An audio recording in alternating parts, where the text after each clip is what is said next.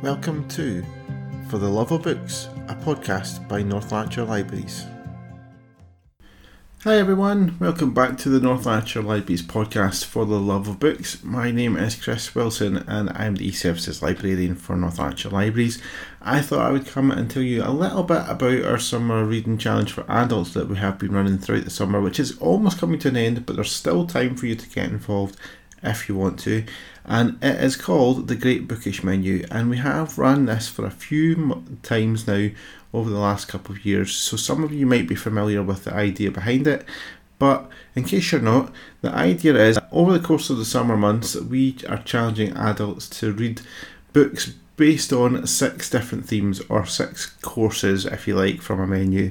And those items for this year, we have got read a sci-fi or fantasy book, read a book with a colour or in a title, read a book featuring a well-known hero or heroine, and read a non-fiction book about nature or the great outdoors, read a book or a work of fiction by a BAME author, or read a work of fiction set in Scotland. So that's the 6 categories for this year. And there's fantastic categories, and on our website we still have got some reading lists for some great suggestions for you guys to have a look at and read through. And what we thought we would do with this episode is we thought we would focus a little bit on the read a work of fiction by a BAME author, because October, which is when the challenge ends, is Black History Month. And since it's Black History Month, it seems a fantastic way to end the challenge by maybe focusing on a title there if you've not already filled in that category if you are doing the challenge. If you've not started the challenge, of course, you've got your time to kind of fit through all the six areas. But since we decided to focus a little bit more on the BAME author section, I thought I would get a couple of suggestions from a couple of staff members to see what they recommend. And first up, we've got a recommendation from Alison Walsh, our customer service librarian at Coatbridge Library.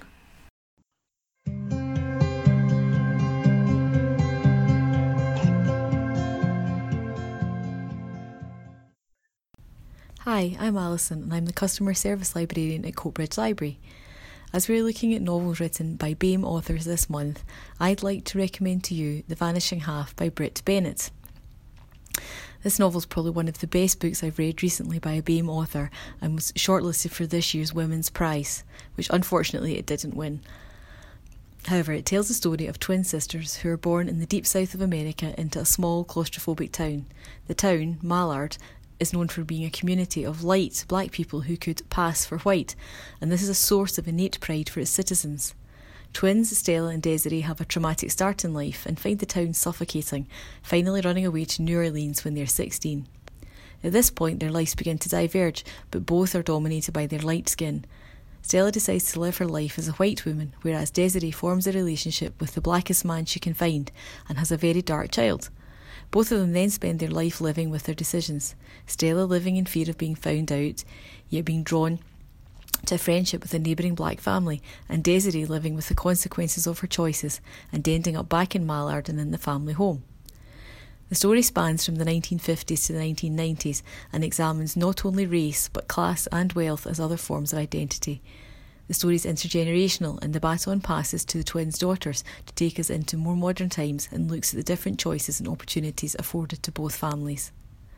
The section set in the 1960s, where racial tension is peaking in the United States, acknowledges the wider political picture, but it is at its best when it examines the furore that happens when a black family move into the exclusively white neighbourhood where Stella and her husband reside. The snobbery and the racism, juxtaposed with Stella's inner conflict, make thought-provoking reading. Each setting in the book is evocatively drawn, whether it be bars or diners, to the family home, or the studios and theatres of LA, or the gleaming labs of the Midwest. It vividly draws pictures of the dramatic climate changes as we traverse the USA from the hot and humid south to the altogether different climate of Minnesota in the winter. I'd really recommend this novel as it's a great examination of the redemptive power of community and connection and looking beyond yourself.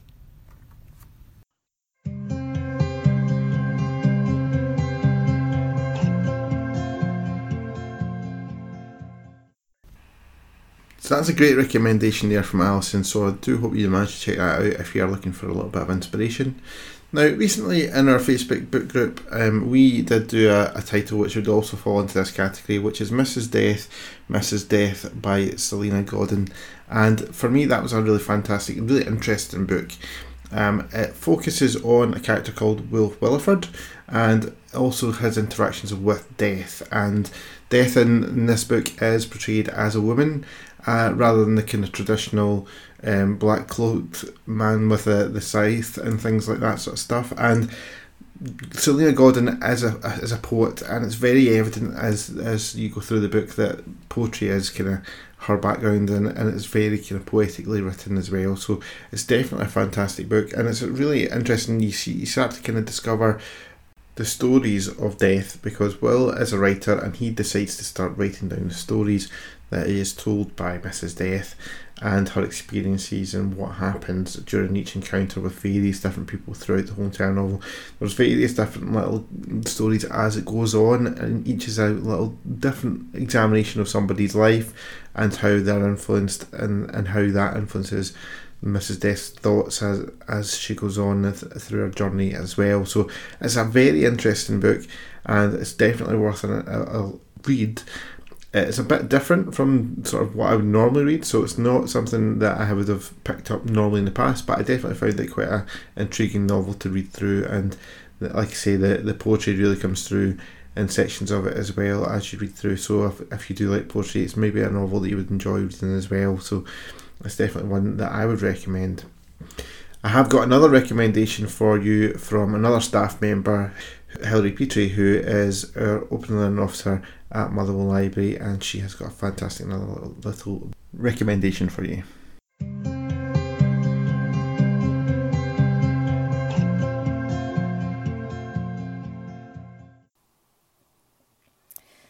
Priscilla Mante is a new Guinean Scottish children's author who has recently released her first book, Jazz Santos Versus the World. This debut novel is a story of friendship, family and football. Jasmina Santos Campbell, or Jazz, is a bright, vibrant character who gets into trouble but is both passionate and determined, and absolutely obsessed with football. While things might not be going right in other areas of our life, football gives her an escape and a way of dealing with everything else, including the recent separation of her parents and the normal school bullies. Jazz goes about forming the Bram Rock Stars team in order to enter the Brighton Girls Under 11's 7-a-side tournament, bringing together a team of 7 very different girls, many of whom haven't played football before. I love the team coach and what she has to teach all of the girls involved in the team. But the quote of the book for me comes from Jazzy's mum, who uses Jenga as a great analogy. If you make one wrong move with your piece, then all your hard work comes tumbling down, she says. Life isn't Jenga though. Just because you make one mistake, it doesn't always mean your entire dream is ruined.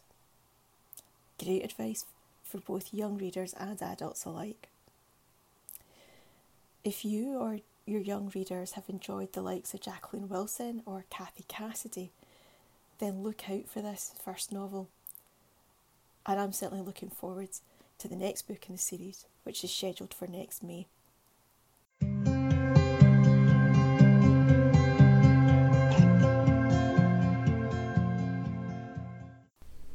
So there's another fantastic recommendation from Hilary, and Hilary also raises a very valid point that not all books that we read that for anything like this has to be an adult book.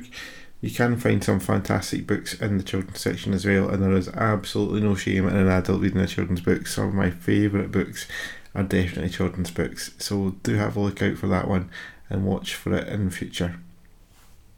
That is all our staff recommendations for this podcast, but there is a list on our website if you go to the Great Bookish Menu section in the What's On section for the libraries, and on there you'll find a list which includes some fantastic titles to have a look for, such as Toni Morrison, Beloved, Bernardine Evaristo, Girl, Woman, Other, Khaled Hassini, The Kite Runner, and Candice Carty-Williams and Queenie. So there's lots and lots of fantastic ones on there as well. Many more too for you to get your teeth into and have a look at as well.